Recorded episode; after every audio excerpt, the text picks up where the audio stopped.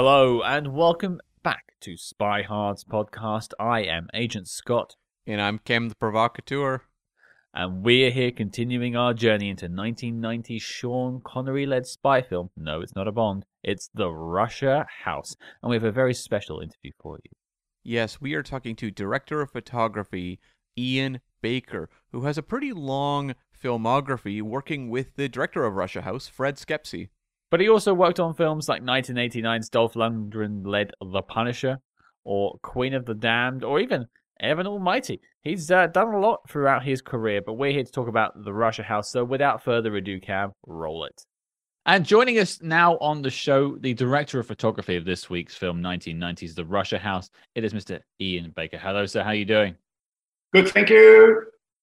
Uh, it's wonderful to have you here. We've got a lot of questions about the Russia House, but I think before we dive into that a little bit, let's talk about you and how you got your start in in filmmaking. I think the first question I always like to ask is, yeah, basically that. What prompted you to want to become a filmmaker in the first place?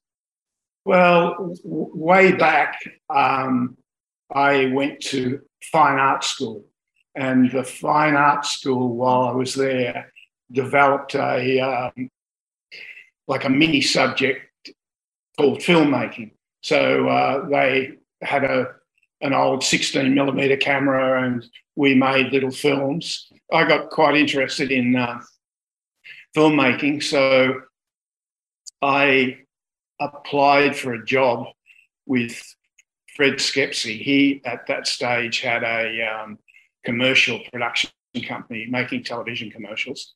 And I started there as a studio roustabout. And one thing led to another, and I ended up quite quickly um, shooting uh, television commercials for Fred Schepisi. And then Fred Schepisi, of course, started to make films and I was very lucky to be invited onto those, and I guess the rest is history. Because it's actually one of my questions I have for maybe later on when we got to Russia House was how you got connected with Fred. So that really is is quite an early on connection in your career, basically one of your first major connections. Yeah, ni- 1968. Wow. I, uh, well, no, in fact, uh, January of 1969, I started uh, working. I worked for Fred Schepisi on salary, and then I left and went became a freelancer, which I had remained, you know, till till this very moment. And uh, yeah, so that's the story. You've got uh, where the connection came from. What do you think was the key to you two having such a successful collaboration? Because you worked together so many times. Uh, yeah, well, I can't tell you how many feature films we've done. Uh, I'd have to look look that up, but you can you can do that. I uh, uh, and I uh, did you know photographed or um, shot um, many many um, television commercials for him, and uh, yeah, we just seemed to click, and uh, yeah, it was it's been fun, tough. He, he's a a really tough taskmaster but um, you know it's it's a pleasure to work. You, you always know that you're working on something that will be a success. Does he have a really strong like visual style? Does he know what he wants, or does he look to you to kind of help realize it more so? He he is very visual, but mm-hmm. um, you know our relationship has got to the point where he I I set up shots. Um, he I, I know where he's coming from, so I can sort of work a little bit ahead of him, and uh, uh, that's how we churn it out, uh, which is good for him because he does shoot an incredible amount of film. I mean, a lot of, in terms of coverage, he does massive amounts of co- coverage. And and maybe just sort of going back a teeny bit, but, maybe before you got to to meeting with Fred and working with Fred, what were the sort of films? and filmmakers that were influencing you when you were forming your visual style? Oh, gee, um, you know, I, I, I belonged to a film film society and uh, a film festival, um, and used to go to all every you know, every movie ever made. Um, so I was very interested in film. Um, you know, the, I, can't tell you the directors. You know, the the really big time directors, um, you know, I followed a lot. Um, Sure. And you know, you, you, mentioned sort of getting the start in, in the late '60s, which was definitely sort of the height of the spy boom at the time. You know, James Bond was probably one of its biggest points in time. Um, yeah. In terms of early experiences with spy movies, because that's what we talk about every week. Any sort of memories of watching spy movies? Are you a fan of spy movies? Oh, not particularly. Um, I, I, I was a fan of any any good movie. Mm. I, I, I, can't say I was uh, an avid follower of spy movies. You leave that to us. um, well, you know, pivoting quite a ways then from sort of the late 60s to, you know, 1990, which is, you know, the Russia House. How does that film come along? Is it just something that Fred has been given and he gets you involved, or was there a process behind that? How, how did you first get involved with the Russia House? Oh, well, at, at that stage, I was um, just shooting all of Fred's material. So it came along. Um, I got a script, and uh, then we we got the film going, and uh, it, was big time because I'm sure you know, but we we we shot in Leningrad, um, Moscow, um, Lisbon, Vancouver, London. So it was a big, a big, a really big project. Mm-hmm.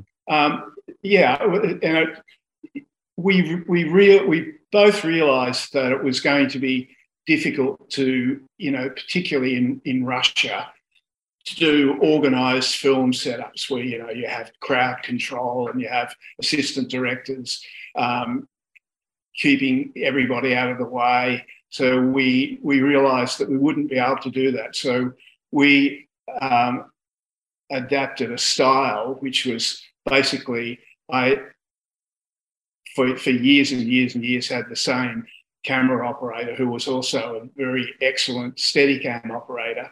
And what he would do was we would virtually, well, I mean, I'm being dramatic here, but we'd hide around a corner, send the actors out, and then Ian, Ian Jones, my Steadicam operator, he would just go. And before anybody knew it, um, we had a scene without, um, you know, disrupting the crowd. So they were, they were natural crowd, natural extras, etc. So it was quite a, it, it, the system worked really well, and it was quite a unique way of making the film.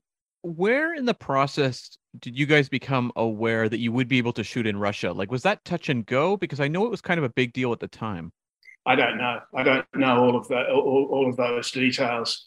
I just uh, turned up with my light meter. Nice. Fair play. Uh, were you along for the location sh- uh, scouting? Always, yes. Awesome. And I was curious to know when you're scouting for the Russian locations, if there's any that jumped out, like were real discoveries for you guys that maybe you didn't necessarily plan on.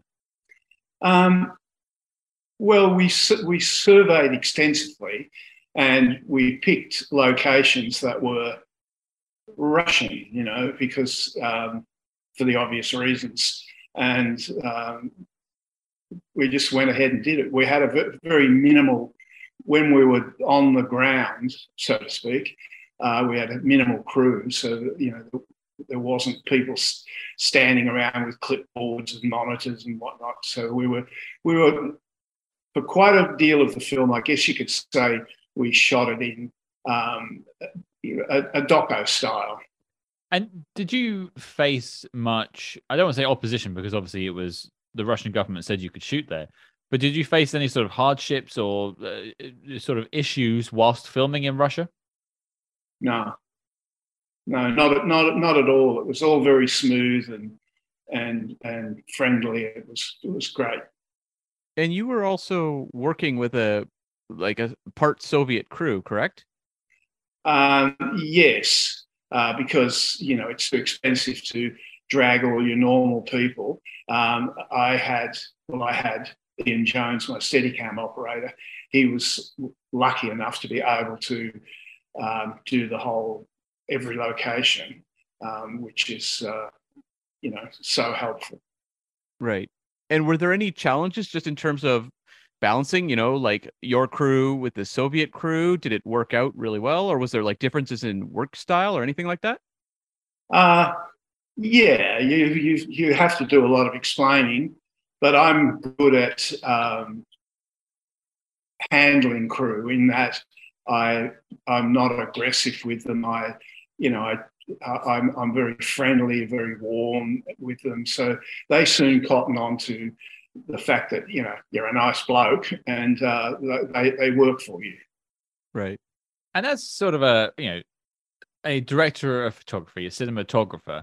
You're getting an opportunity here to shoot in a land that hasn't been shot, at least by Western filmmakers, for, you know, properly for a very long time and also at all, particularly. What excited you about the opportunity to go and do that? Um, oh, it, it, it, it, was it was exciting to, to be able to go and um, you know be in a country like Russia and even you know even even Lisbon. I mean the uh, uh, you know it was great.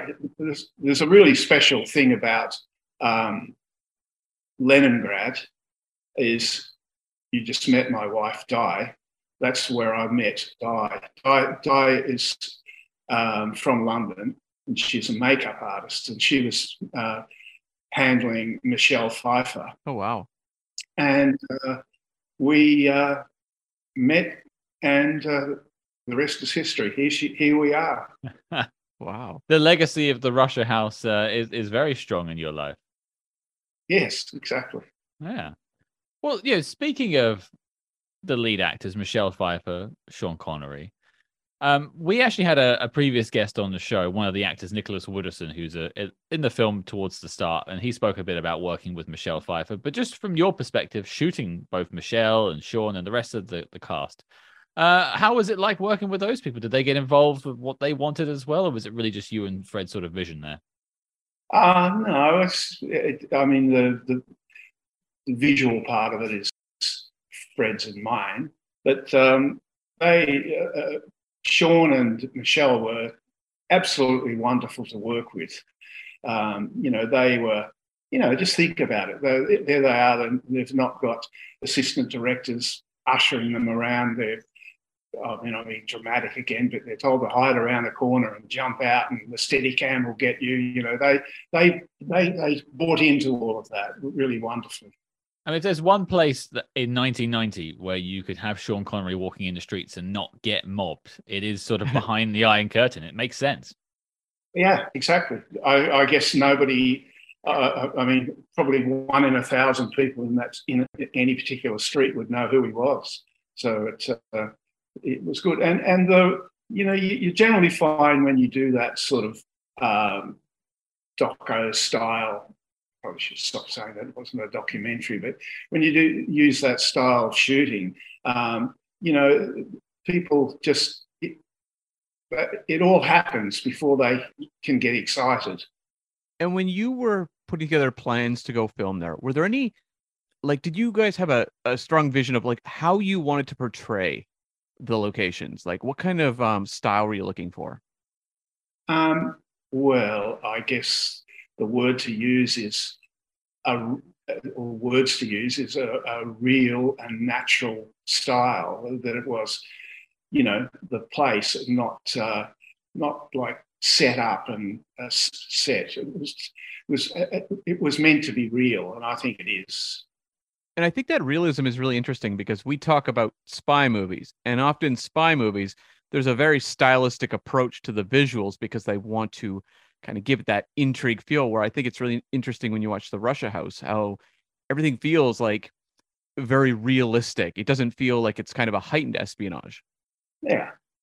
Well, I, I, that's that's right, and it's uh, it's great to say that about it. It's um, it, it is uh, quite a unique film in that way. Well, it's unique when you know how it was done. I was going to ask you about maybe what your favorite shot from the film is or something you put together. But I, I suppose uh, maybe I'll lead us off by saying what I think is one of the best shots of the film. And that's uh, something achieved by you and Fred, which is you've got Sean Connery sat in his like hotel room and you framed it so just outside the window is the hammer and sickle. Oh, yeah. Outside. if you remember that shot at all, but that it jumped out. It's actually one of the reasons I sent this email to you in the first place to put this together because like that is craft right there. There was a lot of thought put into that shot. There's no attention paid. Sean's not looking at the hammer and sickle. It's just there and it's framing and it looks really good. I mean, do you remember putting that scene together and sort of what your favorite shots were from the film as well? Um, oh, I, I, I remember that, but that's what we do, um, or I do, and Fred, and fortunately Fred is all for that system too, is to, you know, you don't just go into a hotel room and shoot out to a brick wall. You make something of it. So you find the particular room that's got that as a backdrop. That's deliberate. It's not. This didn't happen. It's deliberate. You find those locations. And just from your sort of memory banks from shooting it yourself, I don't know if you've revisited the film at all since you made it, but is there any particular shots that you remember being ones you were very happy with? Um, no, not one single one. I'm I'm very, very happy with the whole visual aspect of the film. So I, uh, you know, I think it's um, it, there's lots and lots of shots that are equivalent to the one you just mentioned. I was curious if you could remember any great challenges you had to overcome shooting the Russia House. Any sequences that were a struggle or anything like that? No, I mean it's it, it uh, no not one particular one, but I mean you just you go. My way of working is you go for it. You you just give it everything you've got to make that that particular shot as great as you can, which of course then accumulates into a great film. Um, you, you, know, you just you, you, it's it's like the the hammering sickle out the window. You make that work. You don't just shoot a boring street. You you pick a street that's got character and Russian character to it. Mm-hmm. You know, once once again, uh, that that's good with working with Fred Schepisi because you get a lot of directors going, "Oh, look, I'm not worried about that. I just, you know, I want my actors to look good." But you know, Fred will combine. He's happy for me to combine the two because that's the way he works too, um, which therefore makes a film called Russia House look like Russian. So, and you know, moving kind of away from the Russian locations, I was just really curious. We talked to Dan Mindel, who did um, cinematography for Tony Scott's Spy Game. And he talked about how challenging it was to shoot the scenes of all the guys around the table, essentially giving briefings and whatever. You have a number of scenes like that in this movie with Roy Scheider most prominently. I would just like to know about shooting those scenes and making them feel dynamic and making them feel visually interesting because a lot of people have, uh, struggled to achieve those kind of scenes.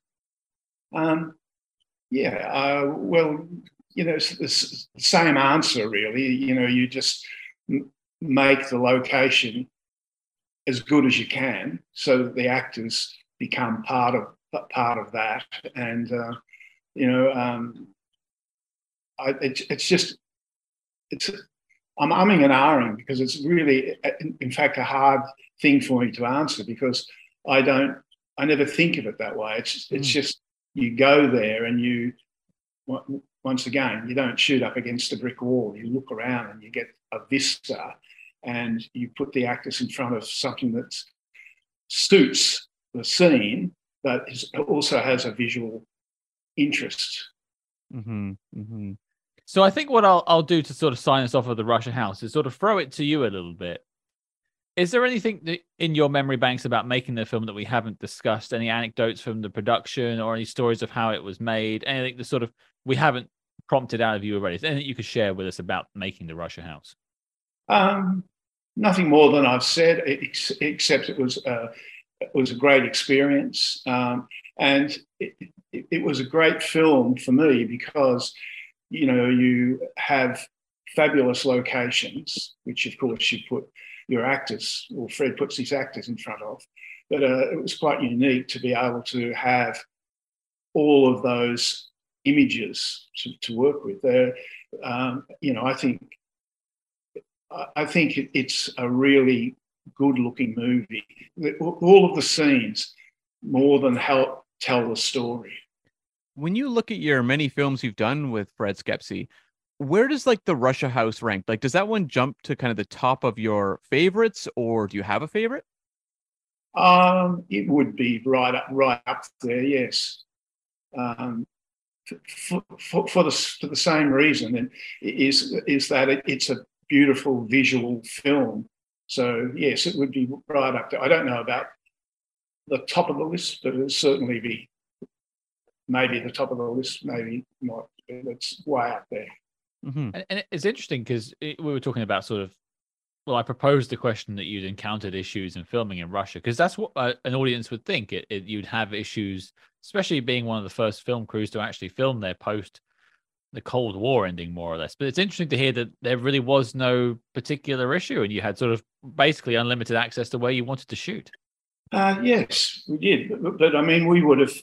Um, I, I, I'm, I'm not really involved in this part of it, but there, there, we would have had, you know, highfalutin Russian, or Fred would have had highfalutin Russian people that were, were doing all the diplomatic things behind the scenes and you know, talking to the right people and letting the, the right people know that we were going to be there on that day.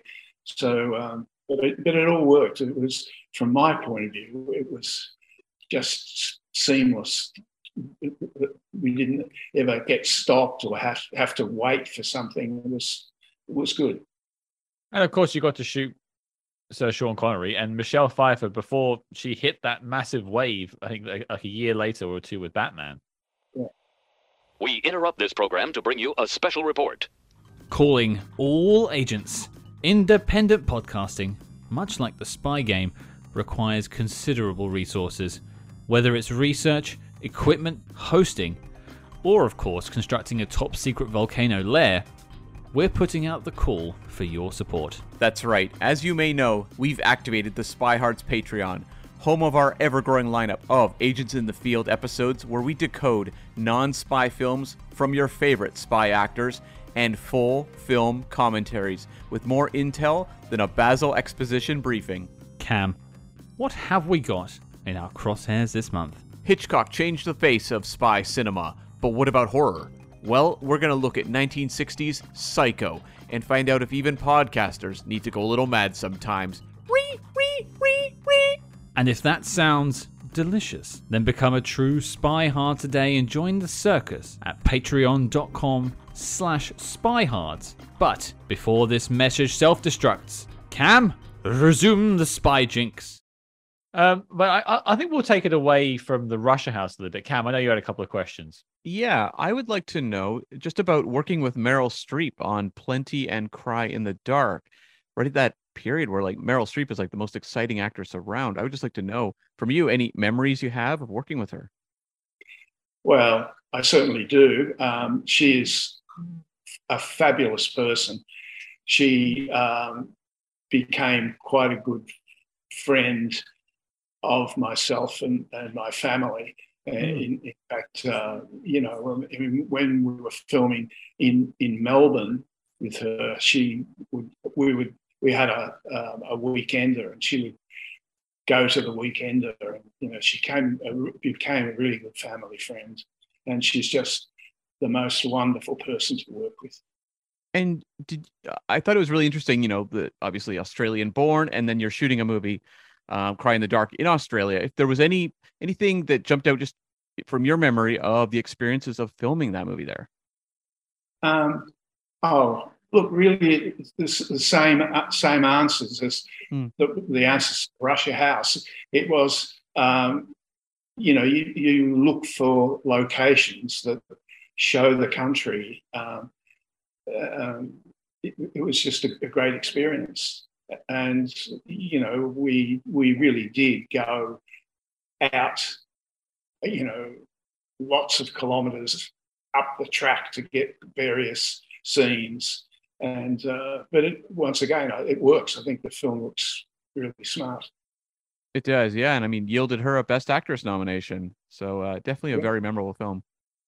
Yeah.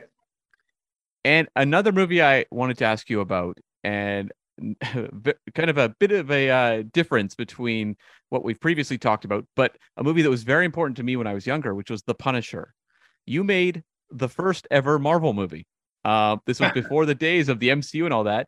I would just like to know about when you were working on that film. Were you looking at comic book panels? Was there an effort to kind of, you know, like look at the comics for inspiration? No, no. Right. And you know, was there any thought in terms of like building the world of that movie? Like, was there a visual style you were looking for? I guess essentially. The answer would have to be yes. I can't really break it. It was so long ago. I can't really break it down to tell you how. But Mhm. you know, you um, you just collaborate with the director. Uh, who was the director? Mark Mark, Mark Goldblatt. Mhm. who it was. And uh, you know, you just um, work with them. I mean, Mark uh, wasn't uh, a massive um, visual person like Fred Schepisi is, but you know, you just you're there, and you know, I, my cr- creative background from having been in art school to just loving photography, um, just you you make the place look really good, Mhm. or you make the scene look really good. And did you have any memories of um, working with Dolph Lundgren and kind of creating a comic book icon there? Um, Dolph was good to work with. Um, he he certainly liked to, to, to, do it his way, but uh, know, he, he was good. I, I've had a couple in my career, a couple of bad experience experiences with actors, but uh, you haven't touched on any of those films yet. So. Uh, too bad. I'd Love to hear those stories. There's still time. There's Yeah, still yeah. time. Yeah. Okay, well then I, I suppose let's necessarily begin to wrap us up. And, and and one question I always like to ask is of your filmography, what is the film you think is the best example of your oh go on, go on, go on. Um, oh, look, um, I'm looking at them all. Um, uh, Queen of the Damned. Um, not that it was such a, a huge film, but it was fun to work on. Um, oh, it, it runs in the family. Is another one. Um, oh, the Chamber. Russia House certainly sticks out. Oh, Roxanne is a, a fun picture to work on. Um, that, that that was that was really good actually. Yeah, it's definitely one of those uh, early must-watch Steve Martin films. I didn't know Shelley Duvall was in that one. Huh. Yeah. Um, Chant of Jimmie Blacksmith. Um, they were, they were they were all fun. I mean, eh, eh, all of them are, are fun. You know, you you uh, well, I take them on with the intention of loving working on them, and uh, you, you know that's I, I I hope that that's why they all look as smart as they do. So. Another question I think is always important to ask is in looking at your filmography, obviously you've got the list in front of you there. Is there a film that you feel like you're really proud of, but maybe didn't get enough love in terms of audience responses or box office response that you think people should check out? Um, Apart from the Russia House, obviously. Well, I, uh, my least least favorite film it it would be Mr. Baseball. Um, How come? how come? Yeah, yeah, like what is it that jumps out about that one? Um, it was difficult. That's all I can say. Uh, well, no, I mean more one like a film that you're really proud of, but like it didn't get the love you feel like it should have. So something like a, perhaps like an underrated Ian Baker film. Um, no, I'm not. Not really. I mean, I, I'm. I'm sort of.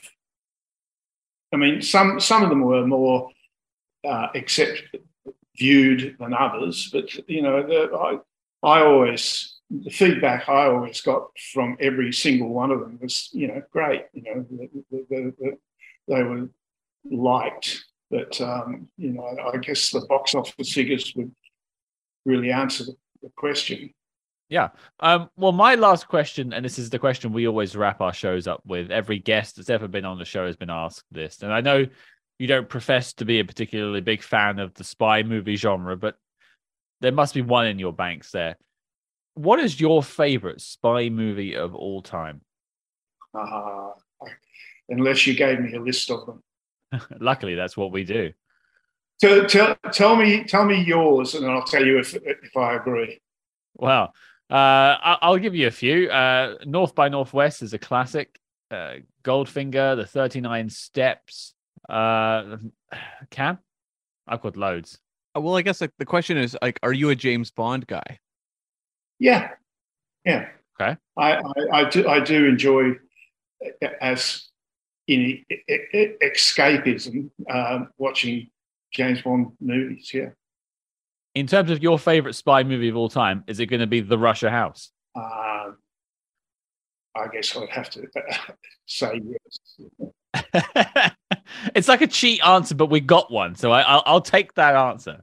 It's it's better than none, and and yeah, we're both big fans of it. We, we didn't really say this off the top, but and, and this is the reason why I, I tracked you down and, and asked you to do this this chat with us because I think the cinematography of the film is fantastic. I think the performances are fantastic, and it's actually a really underrated spy movie. Mhm. Ian, I, I genuinely appreciate your time. I hope you have a, a lovely day ahead of you, and uh, yeah, I wish you all the best. Thank you very much to you both as well. Well, there you go, folks. That was our chat with Ian Baker. But Cam, let's talk about it. The Russia House is, is a fascinating film. We had a good time talking about it this week, and it's interesting to hear just sort of the nuts and bolts about how it was put together and with the ease of which it was done. I was surprised by how little resistance they faced from from Russia and from Russian authorities. It was almost as if they were sort of welcoming in the film crew with open arms. It was nice to hear. Yeah, I mean, when I read about this film being, you know, shot in Russia, having a half Soviet crew, you start to imagine like the complications that could come from that. I half expected, you know, the stories of production to wind up being like the Anthony Edwards experience in Gotcha, wandering into East Berlin. Like, what could have happened on this film shoot? So it was actually very interesting to hear Ian talk about how yes, there was some initial maybe communication issues between them and the Soviet crew, but ultimately, like, it was a very professional film shoot. There was not a lot of headaches along the way, and they found some amazing, beautiful locations and an interesting way to showcase them in the movie. And I was convinced we were going to hear about sort of like a funeral in Berlin situation where famously Michael Caine was harassed a little bit by East Berlin authorities around sort of Checkpoint Charlie and things like that whilst they were shooting. They like, you know, used mirrors to put like light into the lens of the cameras to try and ruin shots and things like that. Just just being dicks. So I had a feeling it'd be a situation like that, and but then it actually turns out it's actually more like a situation once again with Michael Caine, where he went to do the follow up Harry Palmer films a few years after this, actually, and didn't have much trouble with the shoots apart from his own personal problems with it. Well, he said it was the most unprofessional shoot of his entire life. I don't think he blames that on necessarily Russia. oh, uh, he said the Russian film crews. Oh, sure, the film crews maybe, but like I don't think Russian authorities made that shoot any worse. no, no, that's true. That's true. Just weird choices to make it in the first place made it worse. I thought it was really interesting hearing him talk about just kind of that documentary, not quite, you know, docudrama approach to shooting Russia, and also just how they got some clever shots when it involved crowds and whatever, which obviously, you know, you see in the film. It has a grand sense of scale, and it was clever ways to avoid people staring at the camera or the public working their way into the movie in a way that the filmmakers would not really appreciate. So I thought that was really interesting to hear him talk about. And also just like finding some of the locations and also wanting to capture a very realistic take on Russia, a version that would feel like you are there versus as I said in the interview, a lot of the movies we look at that tackle foreign locales or what have you, they make them look almost like fantasy like or noirish or something like that. Like they bring a certain filmmaking filter to them. And I appreciated hearing him talk about the realism they were striving for. Well, it, yeah, you think of other productions like Bond films. When a, a location opens up, they can shoot for the first time. They tend to want to go in there and really capture the magic of the place, but that can lend itself to a, appearing more like fantasy. Mm-hmm. You know, like I don't, I don't think, you know, say take Afghanistan around the same time from uh, you know the Living Daylights. They chose some very nice locales there to shoot, mostly desert, of course, but you know, you look at this, it's all very much dirty on the streets, what a city is actually like, but also still capturing some of the majesty of the architecture that you find in places like Leningrad. Or I think that's now called St. Petersburg. Uh, and, and I like that they, they attempted to do that. I think they were successful in doing it. And it's it I, it must have been quite interesting and challenging as a filmmaker to be like, how do we capture this new place that hasn't really been explored properly by Western film crews, uh, without making it seem too outlandish or otherworldly, and and just somewhere like you could actually go. Or also, it doesn't make it come across as, you know, a scary other, which I think would have been tempting for a lot of film productions at that time. You know, it's the late 80s, early 90s. It would be very easy to portray it as Russia's a scary place to go. Well, you could you could see it easily where they just have lots of shots of you know military marches and the old tank rolling around, which you, know, you could shoot in in London Mhm. and see a military march every day and make it look like it's a military dictatorship here. So yeah, it, it's all in how you shoot it, and I think they made a conscious effort to try and portray Russia as I don't say a friendly state at that point in time. Geopolitics has obviously moved on since then, but you know, an approachable place that is just like us, not an other, as you say. Mm-hmm. Yeah. And also just a home for, you know, Michelle Pfeiffer's character and a lot of the characters in the movie. Like that is where they live. One thing I think was interesting as well, which we sort of spoke about right at the beginning, is spy movies aren't Ian's bag. They're not his kind of thing. Mm-hmm. But what I think is interesting as well is that they managed to create him and, and Fred, the director, managed to create a very successful film whilst not necessarily being fans of that genre. And I don't think, and looking at history, there's a lot of examples of spy movies and other genres where outsiders have come in and, and given good work. You don't need to have these sort of adoring fans. And some of the thing actually gets in the way Mm-hmm. if you are dedicated to you know adapting a book or adapting something else and you have to do it that way it can start to fall apart. I think of actually you know frederick forsyth in the fourth protocol frederick wrote the book and also did the screenplay and one of the problems we had with that film was sometimes it felt more like it was a book on screen as, instead of a, an adapted screenplay basically. It wasn't necessarily a story made for, for movies at that point it probably just more finesse. And I think in this situation, they did a very good job. It's also always interesting when you have someone who's not, uh, you know, born with spy DNA who has to make spy movies. When it's someone who has a very diverse filmography and tackles all different genres, and then they do something like this, it makes it stand out that much more because it feels different than everything else out there in the marketplace. Yeah. Yeah. Uh, and so yeah, like the Russia House definitely. I don't have a lot of comparison points when I talk about the Russia House. No, it's tough. It's tough to think of like, it, say with like Fourth Protocol, you can say if you were a fan of the Harry Palmer films, it's probably something you can go and check out. Or if you want to see like early Pierce Brosnan. With this, I don't know where the connective tissue would be. Maybe if you're a Le Carre expert, and I will just say, spy DNA is that is that like smart blood? Uh, the it's the smartest of bloods.